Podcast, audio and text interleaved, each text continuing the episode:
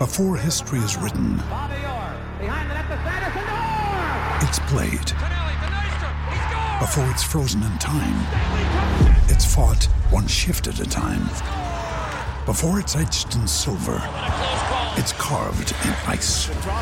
What happens next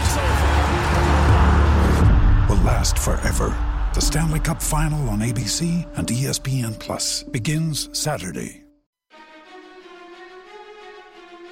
You're listening to the Husker Online Show, your authority on Nebraska athletics. I mean, it sucks those guys not respecting us. Um, they come into Lincoln and think that you know they can win this with ease, and um, that this isn't even a little rivalry. You know, definitely hurts. But I mean, we just use that as momentum, and I think uh, the guys are really focused in, dialed in. That this is a big week. We really want to show everybody that we're here. Uh, well, we're looking forward to the matchup. You know, it's a Black Friday game, and um, you know we're excited to play them. Really, that's all it comes down to. They've beaten us the last four times, and and um, we're excited to go out and have another game to play this this Friday. Uh, we we got a lot of respect for their program. They're consistent. They're solid. They're tough. They're physical. I got a lot of respect for uh, Coach Ferentz. He's, he's been a good friend and uh, acquaintance for a long time. I think he does things the right way. Uh, so we're playing a good team. Look forward to renewing that in a few years and having it be the last game of the year every year. With us sharing a border with them, I think that makes sense. But again, rivalries are usually for fans.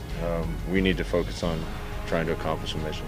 And welcome here to this special edition of the Husker Online Show. We're a little earlier here for you all this week as it is a short week for everybody in this country as we get ready for the Thanksgiving holiday and most importantly, Black Friday football here in Lincoln. It's Nebraska and Iowa.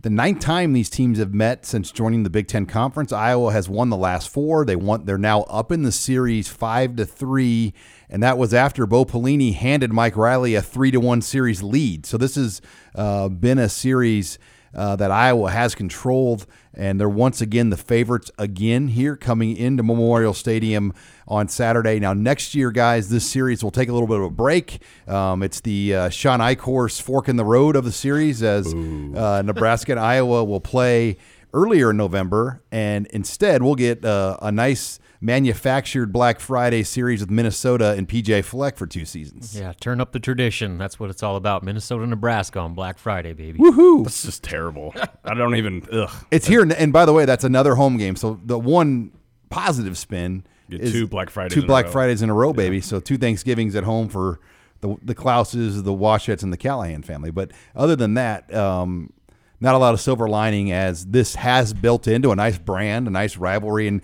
I know with Iowa and the conference, they consider Wisconsin their chief rival, but you could argue Nebraska is growing quickly into becoming right up there with them. And, and Minnesota, obviously Minnesota, the the the the, the Floyd of uh, Rosedale. Yeah, Floyd Rosedale, the whatever pig. the The pig, pig- the yeah, pig yeah. trophy. Yeah, I mean, uh, those other rivalries I think have obviously more tradition, uh, just been around longer, and you know have more of a um, a base around it. But what Nebraska and Iowa have is pure fan disdain. I mean, those two fan bases don't like anything about the other. Uh, and so I think it goes beyond just uh, you know the players and coaches on the field. This is one that resonates far more, I think, with the fans. Uh, and I think it's that's what you get with just kind of the natural border, the only border rival Nebraska has in this conference. Um, and you know the fact that Iowa has dominated the series, I think, has kind of swayed Nebraska fans to look at this differently than maybe they did when they joined on the conference.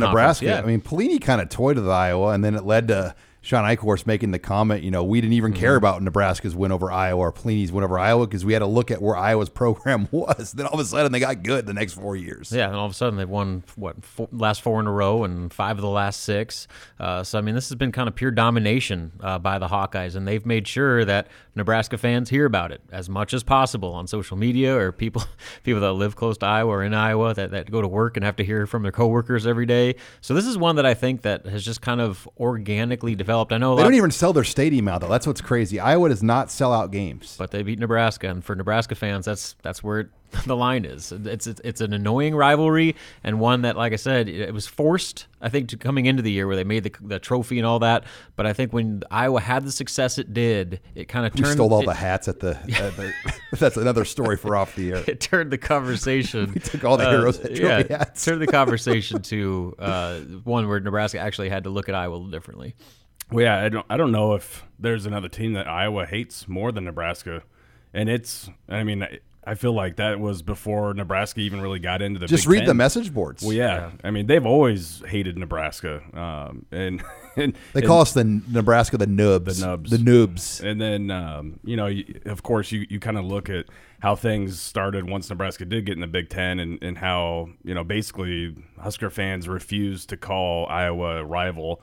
Um, and then the, I think that the tipping point was most definitely the Eichorst comment about you know saying, well, we don't even really know where Iowa's program is at or whatever, and um, and everything's kind of been downhill since that point in time. So so yeah, this is a big game. Um, and I think after getting after not only getting beat but getting beat pretty pretty good the last four years, uh, I think a lot of Husker fans have finally come around to embracing this rival uh, and, and kind of uh, having having somewhat as much disdain for for the Hawkeyes as they have for the Huskers. Yeah, I've tried to define what the rivalry is, and I think a lot of it is the 80s and the 90s. Nebraska was a far superior program over Iowa, and they never played each other. And Nebraska kind of rubbed it in their face, like, "Oh yeah, you guys stink, and we're the national champions." And now Iowa, they think Nebraska still lives, obviously, in that past glory, and that annoys them. That annoys their media. That annoys everyone around the program that they still talk about the past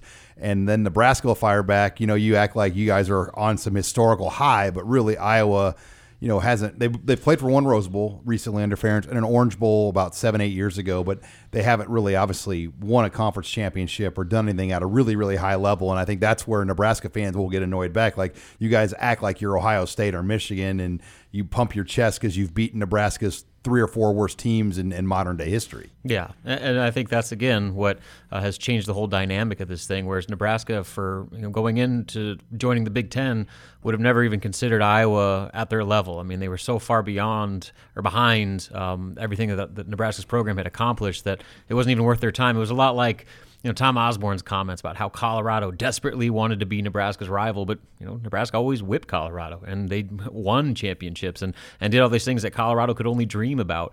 Well, now you know that uh, the playing field has been leveled a bit, and Nebraska's been humbled in a major way, and Iowa has completely Now, dominated Colorado the won a national title. I mean, in 90, 90, 91 to 92, 93, Colorado was a top five team, and they won a national championship. I mean, a little bit different there. I mean, Colorado elevated themselves. Tom because- Osborne said himself he never considered Colorado a rival, and McCartney, whatever, circled the the game in red and like uh, didn't allow anybody to wear red on campus. So I mean, yeah, Colorado did more than Iowa, but uh, they weren't even a blip on Tom Osborne's radar. You know, it was Oklahoma. That that was the deal. So uh, I, I think that what you know this this rivalry has become is you know Nebraska just desperately needs to to shut Iowa fans up because right now they have all the bra- bragging rights. Yeah, that's that's the the bottom line for Nebraska right now is is just shutting Iowa up and finding a way to to kind of to get this first notch in Scott Frost's belt when it comes to this series, and and then you know kind of keep things rolling from that point. So you know we'll see if it happens this I- Friday. If they if Nebraska wins Friday, I mean, you get the sense that it won't be so Nebraska nice for Iowa fans No. here because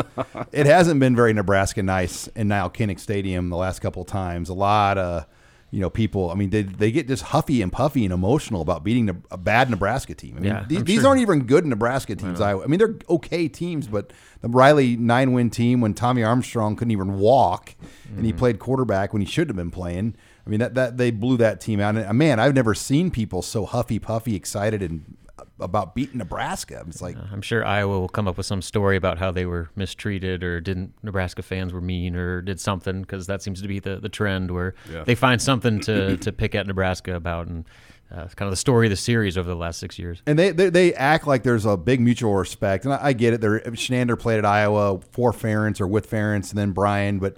You get the sense, Nate, there is something there with Brian Ferentz, Frost, and Chinander. I mean, those guys are all kind of the same age, and and there's a little bit of ego with those those coaches right there, in my opinion. Oh yeah, they they all have an ego. I mean, really, every coach has got uh, somewhat of an ego, but yeah, I feel like those guys are all young, confident guys, and and they definitely have got an ego. And um, and I mean, Ferentz, He's got the upper hand right now. Well, yeah, Brian Ferentz, he's got the upper hand, and and he's not afraid to kind of spout off and and say some things. He was Uh, at midfield with Frost and those players last year, Yeah. and they were kind of barking back and forth. Exactly, and and he's made some some comments about the way Nebraska recruits in the past and and things like that, you know, and Um, digs at the pipeline. Yeah, yeah, yeah. Digs at the pipeline. I mean, he's not afraid to kind of poke the bear a little bit, and and uh, you know, I'm sure that's. I mean, that's another layer to this whole deal. All right. Well, when we come back, we're going to delve more into senior day, uh, talk offensive, and we're going to talk Luke McCaffrey. How do you get Luke McCaffrey involved in this game against Iowa? That's next here. You're listening to the Husker Online Show.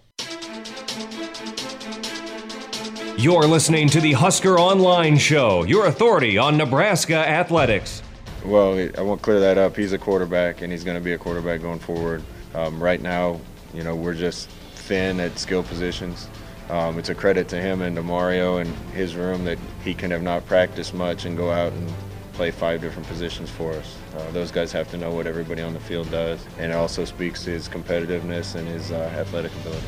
Well, you know, Luke can do it all. I think that's part of his arsenal. You know, he's shown his threats as a receiver, as a quarterback, as a runner, and I think that's uh, another part of our offense that can be dangerous. And welcome back here to the Husker Online Show. Sean Callahan, Robin Washington, Nate Klaus is that was Scott Frost and Adrian Martinez talking about the added element of Luke McCaffrey uh, to the offense. This segment of the Husker Online Show is brought to you by our friends at Tanner Sports Bar and Grill with locations in Omaha and one here in Lincoln get on into Tanner. It's one of the best college football weekends of the year. We got games on Friday, games on Saturday. Uh, post up at any one of those Tanner's locations, get some beer, get some wings. Tell them Husker Online Radio sent you in there. Uh, they won't mind to hear that at all. But guys, let, let's let's look more at Luke McCaffrey. Nate, when Luke first came to Nebraska a lot of our experts on the Red Sea Scrolls, and we got a lot of them on there. Um, oh, yeah. um, they thought, you know what, this kid may not even be a quarterback at Nebraska. He could be a receiver because he played receiver at high school. He's Ed McCaffrey's kid. He's Christian McCaffrey's brother. Yada yada yada. Well, he plays receiver in practice for two days, catches a ball, throws a pass off a reverse, then comes in as a quarterback. Uh, a did, it shock you? B, um, I mean, he could be a pretty dang good receiver. He wanted to be. Yeah, he really could be a, a pretty good receiver. It doesn't shock me at all. I mean, I, have I've known how athletic he is. You know, you could see it in high school. Like you said, he was he was his brother's backup quarterback, uh, Dylan. You know, who's at Michigan. So uh, he was he was kind of the backup, and and meanwhile played wide receiver, put up some great numbers doing that. Uh, tremendously a- athletic, of course, uh, coming from that family and, and everything. And uh, but the bottom line was when he was recruited, he was recruited as a quarterback. He wasn't recruited as an athlete. He wasn't going to come in here and you know be moved to to wide receiver full time or or whatever. He was going to be a quarterback, but.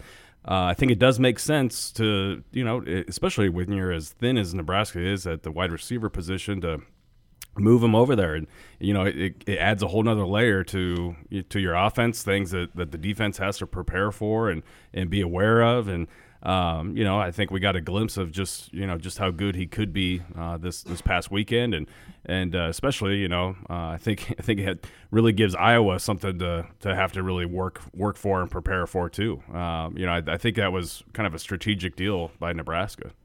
Well, the good. Well, the thing we know going forward is uh, he was a quarterback before that game. He was a quarterback immediately after that game, and on Monday, uh, Scott Frost reiterated for a third time that Luke McCaffrey will continue to be a quarterback. So, despite the temporary usage right now, um, long-term case is definitely still at quarterback for Luke McCaffrey. But yeah, I mean that just speaks to his all around ability. I mean, he is about as do it all as it gets um, and shows just the, the, different ways that he can hurt you. But what impressed me the most was um, his running ability. I mean, as a quarterback, when he you know, was able to take off on some of those design QB runs it almost looked effortless with him, and he was beating everyone to the edge. And that's, I mean, that's just pure speed. There was one where right he just kind of skated, where yeah. it's like he's like, I'm just going to jog, you and, know. and yet he's covering a, a lot of ground in a hurry to where he's getting the corner and turning gains that you know, for the most part this season, be stuffed for a couple yards into you know darn near ten yard first down. So uh, really, you got to be excited about his potential as he continues to develop. You know, as more than just a, a really good all around athlete into a true quarterback. Yeah, I once heard Gale Gale Sayers say, you know, as a running back, he would say, I'm not even worried about the first guy because I know I'm going to make that suck a miss. But it's the second and third guy I'm starting to look at, and McCaffrey's that way. The first guy is not getting him very often, and he's looking and slowing down and making the cuts and the reads. Um, it's it's shaping up to be a decision. I mean, I think next this spring with McCaffrey, if he's on the trajectory path that he's on, um, spring football could be pretty interesting around here, guys. And that's going to be a lot of shows and discussions for us in the offseason. But I'll be curious what they do with him in this game. If they're struggling on offense to get something going, a bad weather day, you got to put this guy in the game and do something with him to get a spark. Um, he's too good to leave on the bench. We've seen that. I mean, the guy uh, has shined in every opportunity he's gotten, and so yeah. I mean, you're in a game where your season is literally on the line. It can be extended. There's so much on the table right now with getting to a bowl game and winning this game, and let alone winning on senior day and beating Iowa, but getting that extra month of practice to continue to develop this team uh, leading up to next season. I mean, there's just so much at stake that you got to play every card in your hand right now. And you, if you know that Luke McCaffrey can bring uh, a spark or even you know change the course of a game, you got to play them. I mean, regardless of hurting feelings of, of who your guys are, uh, you got to play the best players that you have available in this. I mean, it's it's you know everything's at stake right now. Yeah, I don't even I don't even think it's a question. I think you have to use everything that's available to you to to try and win the game and. And, and of, of course, I think McCaffrey is, is one of those weapons uh, that you definitely need. I mean, Frost, you heard Frost t- talk about how thin they are at the skill positions right now, and um, whether that's using McCaffrey as a wide receiver or even putting him in as a quarterback to, to get some things going on the ground. Um, and that's not to say that Adrian, I mean, shoot, Adrian ran for almost 100 yards against Maryland. So, I mean, he's been running it much, much better too. But uh, but definitely McCaffrey adds a whole nother layer to uh, to this offense. I think you I think you got to use him on Friday. You're listening here to the Husker Online show as we talk storylines for Friday, and then you know Wan'Dale Robinson too. I asked earlier in the week, you know, just to ask Frost a timeline, and I got shut down not once but twice. Uh, didn't even have Wan'Dale acknowledged by the head coach, and um, you know, my guess is this will go all the way into kickoff Friday morning. It's a hamstring. How will he come back on it? We don't talk. We didn't talk to assistant coaches all week either, so there won't be there weren't any backdoor Wan'Dale updates from Troy Walters. I mean, they really, really have tried to control the message, but specifically Robin on Wan'Dale's status. Yeah, it's kind of been a move this staff has made a lot this year when it comes to injuries. You know, they they want to make their opponents uh, have to guess about who they're going to see come Saturday or, or kickoff, and that's going to be the the ploy once again this week. I mean, they're basically sh- they shut it down all week.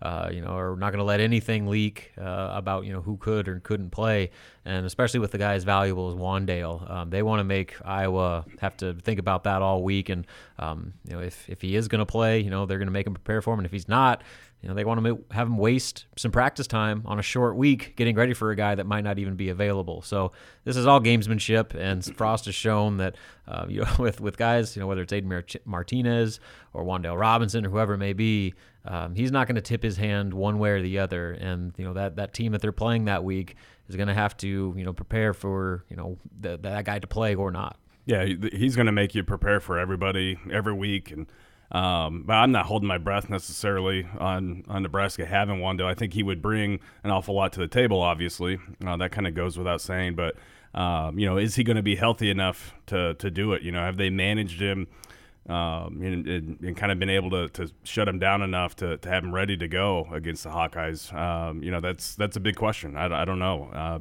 obviously, that hamstring that it happened in the Purdue game, right? It, it must have been. I mean, it must have been way more severe than. well, Wan'Dale tried to come back in the game, yeah, and they, the medical staff stopped him from yep. going in. And Frost even questioned that in the post game that day. So hamstrings are funny, as we know. And Wan'Dale had a history of it when he first got here in the spring. They they backed him down as well in August at times. Um, you just hope this is not going to be a, a, chronic deal for a guy like Wan'Dale over his career because, man, he could have a special career. Well, and Ryan Held kind of mentioned last week where he said, you know, we maybe we've used him a little too much or we've we've put more 25 on, carries. Yeah, we put more on him than what we ever anticipated putting him, putting on him. And so, you know, maybe this is kind of the direct result of that, unfortunately. Kanawai Noa also out for the year. Uh, earlier in the week, Scott Frost announced didn't play at Maryland, and Frost announces he had surgery on a meniscus. So not major surgery, but something that he wanted to shut himself down for and, and get repaired here, um, heading into the next steps of his life. So when we come back, we're going to talk defensive storylines against Iowa. Could the weather factor this game? Um, and and and you look at Iowa's running game. That's all next here. You're listening here to the Husker Line Show. This is Husker Online, your authority on Nebraska athletics. Came in at the same time, different paths between us two, but you know, we, we always had the same goal. And, you know, after this, you know, he, he's exhausted all his eligibility. After this, you know, there won't be any more, uh, you know, Nebraska football for Lamar Jackson in Memorial Stadium. So, you know, this this one is, you know, it's big for him to, to you know, go out there and just lay it on the line, give it all that he's got. That's my guy to the end. That's that's a friend for life. You know, a brother that I have for life. You know, I know I can call him, talk to him about anything. He call me, talk to me about anything, as well as the rest of the seniors in the room. Eric Lee, you know, uh, Reed Carl, and Jeremiah Stovall. You know, uh, all those guys. And we're back here on the Husker Line Show. That was DiCaprio Bootle reflecting on some of the seniors he'll be playing his last game with. Bootle, just a junior, but you look at this defense, you've got Lamar Jackson, who's arguably maybe having the best season of any senior on Nebraska's roster and maybe any defender right now. He's playing really, really good football. Darrion Daniels, a graduate transfer, then Carlos and Khalil Davis, and then Mohamed Barry. So you've got really five kind of core senior starters on this defense, no starters on offense. So when you look at just senior day, Robin, as a whole, um, it's not a very star studded one, but all the firepower is probably on the defensive side of the football. Yeah, for sure. I mean, there's some guys that um, you know have been through a lot uh, over their career, and that was kind of the message, you know, of the some of the players and Scott Frost, uh, you know, when they they talked to us on Monday, was uh, you know this is this group has you know gone through the gauntlet a little bit. You know, they were recruited by one staff, started their careers with another staff, and finished their their careers with a third staff. And so, I mean, that's a lot of transition and a lot of ups and downs, uh, and a lot of just things that they had to work through uh, you know, on and off the field. But for the guys that stuck it out, you know, your your Mohamed Barrys, your Lamar Jacksons, you know, that you know could have certainly gone different directions over the course of all that. Uh, you know, it's a real credit to them and their determination to kind of see this thing out um, and do as, as good as a job as they possibly could in, in some pretty difficult circumstances. So it, it certainly hasn't been uh, the most glimmering senior class, you know, as far as on-field production. But uh, when you consider, you know, all the, you know, adversity that these guys have had to go through, uh, you really got to credit those guys that you know finished the job and you know as as tough as things got, um, you know didn't didn't back away and go looking for greener pastures. Yeah, for as for as crazy as Nebraska football has been over the last 15, 20 years. I mean, I think some of these guys may have gotten the worst of it. Um, you know, look at the Davis twins, for example. They were recruited by Bo Pelini and Rick Kaczenski, and then they come in they they sign with uh, with Mike Riley, Hank, Hank Hughes. Hughes, and Hank. Then, yeah, Hank Hughes, and then uh, you know, and then they've got uh, then they go through who they, who they got uh, Parrella. Parrella, and then they had uh, Mike Dawson, and then now on on Tuioti. So that's uh, Pelini, Riley, Frost that were all kind of involved as far as head coaches go, and you got what four or five D line coaches. I mean, They were here They for had five Parrella years. for two years, and Yeah, that was it. Parrella for for two years. That's the only guy they had for more than one. It's the only continuity they had in their entire career. I mean, that's just that's crazy. I'd be a little disgruntled. yeah. Went I from mean, a four three to a three four. yeah, I mean, back to four. Yeah, I mean, shoot. You know what though? Khalil Davis right now um, is fourth in the Big Ten in sacks. He's got nine, Eight. eight on the year, and the guys ahead of him right now, Chase Young and the two Wisconsin linebackers, and then it's Khalil Davis. So you're talking about some of the best pass rushers in the country are only separating him from, from the top of the list. Now so he had three against Rutgers, two and a half. two, so he padded he padded the numbers against not He's- Rutgers, Mar- Maryland. Uh, Maryland. I'm getting my uh, my 2014 add-on teams screwed up here, but um, yeah, Khalil. I mean, he's had, Khalil and Lamar. I mean, are, I- I'm not saying they're playing at an All Big Ten level, but they're at least like in the conversation for for honors. You know, I think both those guys have played well um, for Nebraska this year. Well, especially when you look at you know who are the best player or best Nebraska's best, best chances to have someone go play on the next level and get drafted. I mean, I would probably put those two at the top of the list right Maybe now. Maybe Darrion Daniels. Yeah, Yeah. maybe. Uh, but I mean, uh, Lamar Jackson's probably as good of a story as there is on this team as far as where he was, you know, a year and a half ago when he was demoted uh, from the starting lineup. Didn't he lose his black shirt or something like that? And then had, you know, was basically at a crossroads in his whole career. And he took the right path. He stuck it out and he worked his way back into the equation. And I think earned a lot of respect and trust from that coaching staff with with the way that he handled himself. And you know, like I said, kind of didn't didn't back away from a little adversity, uh, and so he stuck it out and you know really changed his entire career to where this year he's finally playing at the level that we all hoped and expected he would when he came here as, as such a high profile recruit. Yeah, if anyone could have bounced and, and taken the you know taken a path of The least Oregon State resistance, route. Yeah, I mean, shoot, uh, it could have been Lamar, um, or probably should have been. I guess you know when when you look back at it, uh, but he didn't. He he stuck it. He stuck through it, and and uh, you know I think you have to obviously you have to give a lot of credit to him, but um, you know, I, I, think if if he if this goes the way we think it will, and he gets drafted in the NFL and everything, um, he probably is going to owe you know call up Travis Fisher and Scott Frost and, and say, hey, thanks for thanks for getting me back on track there because uh, who knows what would have happened had had had he bounced and, and gone somewhere else. And this will be a different kind of game for the defense, um, especially with weather, wind, possible rain, snow, whatever all the above is going to bring us here on Friday. Um, I think for the defense, it's really just going to come down to fundamentals, physicality, and tackling. I mean, there's not going to be a lot of big bomb passes down the field. I mean, it's going to be can you get your hands up and deflect passes? Can you get to uh, Nate Stanley, which has not been easy to do? Um, but this is one of the rare times Nebraska will see a quarterback that doesn't move. I mean, he's a statue, three step drop pocket quarterback. So I think they, they can try to get creative and, and, and get to Stanley and, and disrupt him a little bit. And they're going to have to force some turnovers. Yeah, and so a lot of people they look at Iowa and they think, "Wow, they have a really good run game," but it's, statistically, it's not. I mean, they're only averaging 131 yards per game. It's more a product of their offensive line, right? So they, that's the thing. What they do, they wear teams down. They're not going to score a bunch. They've only, I don't think they've scored over 30 points all season.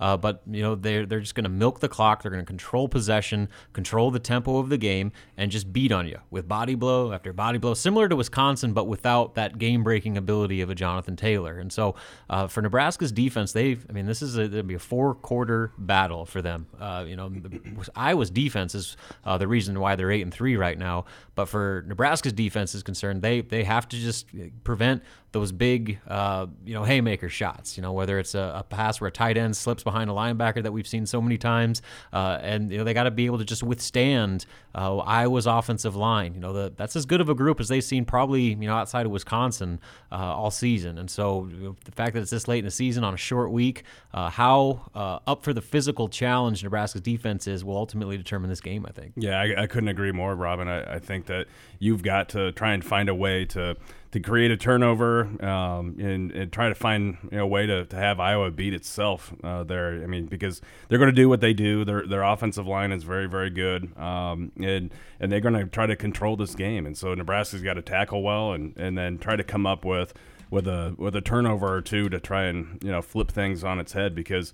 Uh, they're going to try and limit your overall offensive plays, just like Wisconsin did uh, with that with that time of possession in Wisconsin, uh, or I'm sorry, Iowa, trying to play for a nine and three year. A lot of people think the Holiday Bowl is where they're heading. Uh, Nebraska just trying to get to a bowl, and I mean, used to be kind of a thing you take for granted here, but now after not going to a bowl since 2016, um, it's a bigger deal around here. And I don't know what bowl. I mean, I'm not even thinking about it because obviously it's right. going to be. And there's five win talk right now, but it's still a little premature to even get into that until after the games are played. Um, based on APR and all these other things out there, um, it's kind of a long shot. I mean, I, I, would think if Nebraska's five and seven, they'd have maybe a 10, 15% chance of getting in as a five win team. But yeah, a lot of it ha- has to do with, you know, what else happens with that uh, six to seven loss uh, group over the next week or two, including Army uh, with Army Navy games. So here's what you do win on Friday, end this debate, well, go to a bowl, and you know, and you're kind of an attractive bowl. I mean, if Nebraska were to beat Iowa, they would be an attractive six and six bowl team, at least for the conference partners, because there'd be people that say, you know what, we just beat. I'm excited. Let's go somewhere and watch Nebraska on the road now. And um, it's been a while. Let's go on a bowl trip, and I've been on one with you for a while, Rob, and I want to go on one with you again. Hey, you know, last bowl game we went to wasn't even Nebraska's bowl game. It was the Peach, or yeah, the Chick Fil A Bowl or whatever it is. We, we took advantage of that time, covering Scott Frost Central Florida teams. So. All right. When we come back, we're going to talk mailbag. Uh, we've got Husker Online's Mike Wheeler joining us in here for that. We'll take your questions in the mailbag. You're listening here to the Husker Online Show. This is Husker Online, your authority on Nebraska athletics. Yeah, senior day was special for me. I think it's special for all the guys the last time they get a chance to be out there. Hopefully, in, in a game like this, playing a, a really good team, last game of the year, you don't need any more juice. I think it's just a special opportunity for guys to enjoy it one last time. Yeah, well, the seniors have been through a lot here, and um, I'll always be thankful for that group, and I know this team will be as well. And, and really, we're just focused on this week. We want to do our best each day here and, and prepare appropriately for Iowa. And welcome back here to the Husker Online Show. Sean Callahan Robin Washut, Nate Klaus, uh, Mike Wheeler joining us here. As you heard, Scott Frost and Adrian Martinez talking about Senior Day and just what it means here uh, going into Friday's game with Iowa. But now it's time for the mailbag. Mike, what do you have? All right, guys. So for the offense this week, does the way that the offense has has played the last few weeks, and particularly the way uh, Mills and the offensive line have performed, give you any sort of confidence that the Huskers can be one of two teams to put up more than 20 points on the Iowa defense? I think the weather is going to be something to watch. Uh, it could limit everyone's scoring in this game Friday if it's windy or cold. Um, it just depends what it's doing, but. I feel fairly confident Nebraska will put the most points on Iowa's defense this year of any team. Uh, 24 is the most. Um, I think we'll see Nebraska over 24. It's a matter of can they hold Iowa under 30 or whatever the number is going to be. Yeah, I think that's I mean, if they need to get to that number to have a chance. I mean, I think 24 is probably your benchmark because uh, you know, I was going. They're just not going to give you very many opportunities to score, and so Nebraska's ability to finish drives and not settle for field goals. Their red zone efficiency was really good against Maryland, but a lot of those were field goals. I mean, they they left a lot of points on the board that uh, could have made that even more lopsided than it was, and that's been an issue for them all season. You cannot expect to go beat Iowa with uh, you know, trading field goals because, like I said, it's, it's just like Wisconsin. They're going to milk the clock as much as they possibly can and try and wear you down to where, uh, you know, if you find yourself having to rally against that team, it's going to make it very difficult. So uh, points will be at a premium far more so than ever, especially, like you said, Sean, with the weather. Yeah, if they don't get to 24 points, I don't think they've really got a shot to, to win this football game. I think they've got to at least be the have a chance. You have to put up at least 24 and and uh, you know take advantage of all your opportunities. So, kind of on the flip side of that, we've heard Frost say that that number uh, to keep the opponents under is 30 points. How do you guys feel that the Iowa offense matches up against the Nebraska defense? Iowa offense versus the Nebraska defense. I think they don't do anything fancy. I guess the matchup you worry about is can Nebraska's D line fare better than a year ago? These are the same guys for the most part, other than Darrion Daniels now added into that mix. Um, you go back and watch that game in Iowa City. Nebraska's D linemen were pushed back three, four yards um, at contact, and you know Iowa's running backs were getting a consistent six to eight yards early in that game. Can they stand up to that and limit those sideways runs, as Frost said, those stretch plays where Nebraska has just been owned by a much bigger physical Iowa offensive line? Yeah, so if that front seven plays the way it did against Wisconsin, they can do it for four quarters uh, they're going to have a great chance to win it. But the next step is uh, the tackling in space. The secondary in that Wisconsin game was atrocious tackling the ball. They're taking terrible angles, not wrapping up. Uh, you know, it just kind of like elementary tackling mistakes. And so it goes beyond just the D line and linebackers holding up against the offensive line. It comes down to that secondary, which uh, you know has has gone through you know a lot of injury setbacks and moving pieces around. Can they have their best tackling game of the season? Because they cannot afford to have those types of breakdowns where Iowa's racking up yards after contact the way Wisconsin did. Because if that happens, then Iowa's going to stay on schedule with drives and they're going to wear down that clock, and you know that that advantage that Iowa's offense does have as far as time of possession is going to get even more lopsided. Yeah, I think uh, for me, it's I'm going to be paying attention to the linebackers. You know what are the linebackers in their run fits? Uh, because I, I keep looking back to the Minnesota game, and you know that was a game where the you know at first you I think your initial impression was that the D line was just getting whooped up front, but when you go back and, and take a closer look, it was the linebackers were out of place all night long in that game, and um, and I think that you know when I look at this game, I, I, see Iowa trying to trying to get those linebackers out of their run fits, and, and that's an area where they could really exploit this defense. So uh, I think it comes down to the to the linebackers there. So earlier in the show, you guys did hit on the potential of a bowl game, but uh, specifically, what are the bowl practices? What are they going to mean to Nebraska this season? What would a bowl mean for the program? I mean, I, I just think the biggest thing is you keep things going in a, another month and – not having practice in December is a big deal. And I don't care what kind of just organize team things for another month is the biggest thing I look at because all of a sudden in that little break you get's not as big of a break and guys are in better shape to start winter conditioning, which hasn't happened in a long time. But I, Robin and I have been around enough bowl practices. I mean, they're good, but they're just fundamental practices. I mean, they don't, you know, young guys might get more reps here and there, but they don't even necessarily do 15. There's always this saying 15 practice. That's just kind of a, a saying. You know, it could be 10, 12. I mean, it doesn't necessarily mean you get 15 practices. I just think it's more keeping your team together another month. Yeah, that's by far the most part. I mean, be, being able to keep the structure of the season together, especially with a young team like Nebraska has,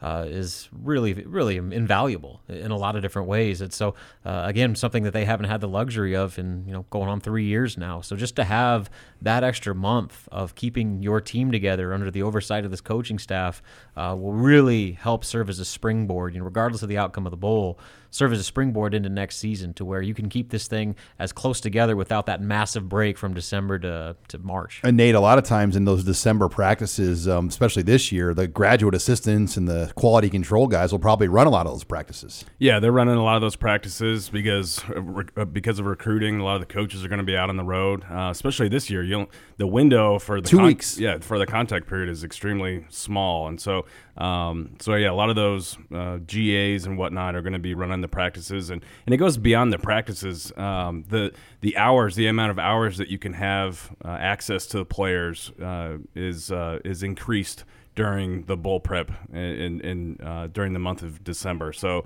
I think typically you only get kids for about 20 hours a week or whatever it is, and uh, and I think that's the other added aspect to this why why it would be a big deal uh, beyond just being a, a springboard into next season. We got time for two quick ones, Mike. What do you got left?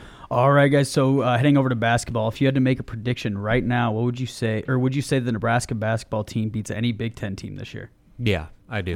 they play Northwestern at home, and if you haven't f- been following Northwest, even though they did beat Providence, they've been probably just about as bad as Nebraska has. So yes, by that point in the season, I think Nebraska figures out a lot of its issues. Uh, and when Northwestern comes to town at the end of the year, I think that's their senior day, March first. Uh, that's probably their best chance to get a conference victory. And I said before the year, I would sell every or give away everything I owned if Nebraska went one and nineteen in conference play. So uh, hoping they get a couple well, more. you know, so, this so offense up for that bet. This, you can't live in the office. That's right. We have a couch? I can sleep there. All right, guys. Uh, final one here. Uh, Thanksgiving now this week. Uh, is there a particular entree, side, or dessert that your family makes every year for Thanksgiving that gets you guys just a little bit more excited for the holiday? My random one, my mom makes a spaghetti corn, mm. and it's really good, like a cheesy spaghetti corn type deal. Whew, and it, I mean, obviously the, the, the traditional ones. I mean, who doesn't like turkey? I like. I'm a team dark meat though over here. Mm, see, I'm I'm white meat. I'm white meat all the way. I'll, I'll eat I'll eat dark meat. But yeah, I mean, I'm not gonna say no. Yeah, I'm an equal. You guys didn't eat the drumstick growing up? oh yeah. Oh yeah. But like I said, that's I, dark meat. If I had to pick one, I'm picking the. I'm going with breast over the drumstick. Yeah. no, uh, my favorite, uh, you know, aside from the staples, deviled eggs. I'm a deviled egg guy, and I could probably make a meal just out of a platter of deviled eggs, but I usually have to stop myself at some point. Yeah, I've got uh, cheesy potatoes in, in, my is, okay. Is family. Is that dish. a Ruth Klaus deal? Yeah, yeah. So and and my wife's family makes good cheesy potatoes too. So um, so yeah, that's that's one dish that that I always get excited about. I think we're all seeing Frozen 2 over Thanksgiving around that time too. Mm-hmm. Oh, yeah, we all have daughters, so be a big day. Yep. That'll be the talk of our Thanksgivings. all right, Mike, what's yours before you get out of here? You know, uh, deviled eggs is a pretty good one. That's like currency in my family. But one that I really like is uh, my uncle actually buys Lithuanian torte cake every Ooh. year, and that's I got a little, that's good stuff. My mom makes that. Um, you know, the Lithuanian Bakery uh, is a South Omaha place. Um, grew up around the the the Miskeviges family. They own that bakery for years, and, and those are outstanding. I just introduced my whole roommates to uh, to the Lithuanian torte cake uh, on Sunday. We had our friendsgiving that day. So, all right. Well, when we thanks for joining us, Mike. Have a happy Thanksgiving, and uh, we'll see you at the Iowa game here on Friday. Absolutely. Thanks for having me, guys. All right. When we come back, we'll close the show with some recruiting talk with Nate Klaus. You're listening here to the Husker Online Show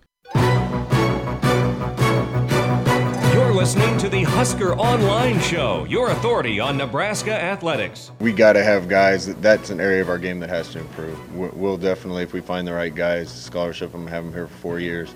That being said, if there's a good kicker in the state of Nebraska, we're going to try to get him here, giving him an opportunity. Obviously, I, I, Kris Brown was here when I when I played, but we also had Jesse Kosch and Bill LaFleur and Teddy Retzlaff and some local guys that did a great job for us. And, and there's been a history of that at Nebraska. So uh, we got to get it fixed first and then uh, do what we can to get the right Nebraska kids in here to do the job.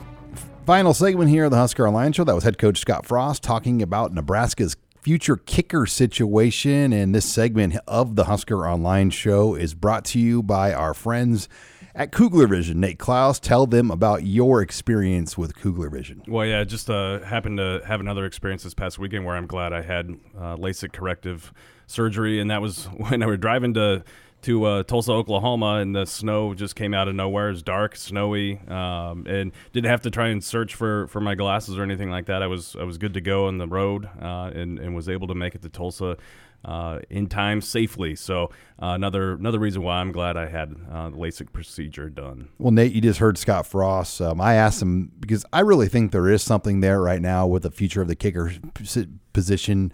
I get it. Barrett Pickering is on scholarship. He's a second year player in the program, and when you do that, you want the guy to be the guy for four years, but what they went through this year, I just don't think they can afford to ever, ever be in this situation again at Nebraska. And you saw you've seen them exhaust their options this week um, with two walk-on guys they brought onto the team late in the year um, in Waldoch and, and Harrison. Um, these two kids that they brought in, and you know they're bringing in other kickers. I mean, what is your read on the future of the kicker position and, and what they're doing in recruiting right now? Well, I mean, they're they're definitely being active uh, with with kickers, uh, both not only in the 2020 class, but 2021 too. They've brought in a lot of guys, um, you know, uh, for unofficial visits and everything this this year. And um, they're not scholarship guys necessarily, but they are looking to add to the depth. I think at the very least, um, you know, regardless of what happens with Barrett Pickering, I think you need to to have depth that you're comfortable with there, because like we saw, you know, you, all of a sudden you have one or two injuries, and and now you're scrambling and you're trying to you're trying to uh, you know create something out of nothing. And so I think they want to increase their depth at the very least. And uh, you know maybe two things that that really stick out to me, or, or, the biggest thing that sticks out to me is that they're looking at bringing in a couple junior college uh, kickers uh, for for walk-ons. They've offered one for sure uh, as a, the kicker out of Iowa Western. They've offered him a preferred walk-on scholarship. Um, to come in and, and you know he'd have two years to kick. And so uh, they're looking for guys that have some experience and then they're also looking to bring in like frost said in that soundbite they're looking to bring in the best kickers uh, best high school kickers in the state uh, to come in and and uh, you know give it a go here. You're listening here to the husker online show. Sean callahan nate Klaus it is Iowa weekend. It is a home game. Um, there are just three opportunities left for Nebraska to bring in official visitors before the early signing day. The coaches will begin in home visits starting December 1st on Sunday night. Is that right, Nate? Yep. Um, so they will be in living rooms. Um, so a lot of times, what's going to happen are these recruits will be in town Thursday, Friday, Saturday um, and you know most of the coaches will be on flight Saturday afternoon, Saturday after evening to get into living rooms for Sunday night. Yeah, that's right. So I mean, there's this is the time of year where there's there's no rest uh, for for the wicked. I mean, you've got to uh, you've got a very short window to to get a lot done here, especially with Nebraska. 13 commits right now, and they'd like to have you know 2021 or so sign on December 18th. So you have, I mean, the the window to make a lot happen is is pretty small, and so uh, they're going to bring in at least three official visitors this weekend for the game. And then, like you said, immediately following that recruiting weekend, they're hitting the road, and, and they're going to be in living rooms and um, and really trying to trying to lock down a lot of these guys that still remain on their board here. So uh, it's going to be kind of a fast and furious finish here, I think, leading up to the early signing period because that's, I mean, let's face it, that's when 90% of the action has to happen because after December 18th, you know the I mean the only guys that don't sign early are basically your five star guys uh, or your your lower rated guys that are rolling the dice, thinking that, the, that there might be something. It's like searching through the day old bread, trying to find yeah. a, a, good loaf yeah. of expired bread. Exactly. I mean, there's just there's just not a lot left that goes past, and we learned that more than ever last year because mm-hmm. I think year one of the early signing date there was a little bit more left. Yeah, there was. Yeah, but year two I think coaches learned how to strategize it better. And I think some of the better coaches realize, man, there's not going to be much left. So they're pressuring guys to sign in December. Otherwise, they won't have a spot. Well, and I think some kids are using it to their advantage too, because what we saw last year, I mean, there's some, you know, some,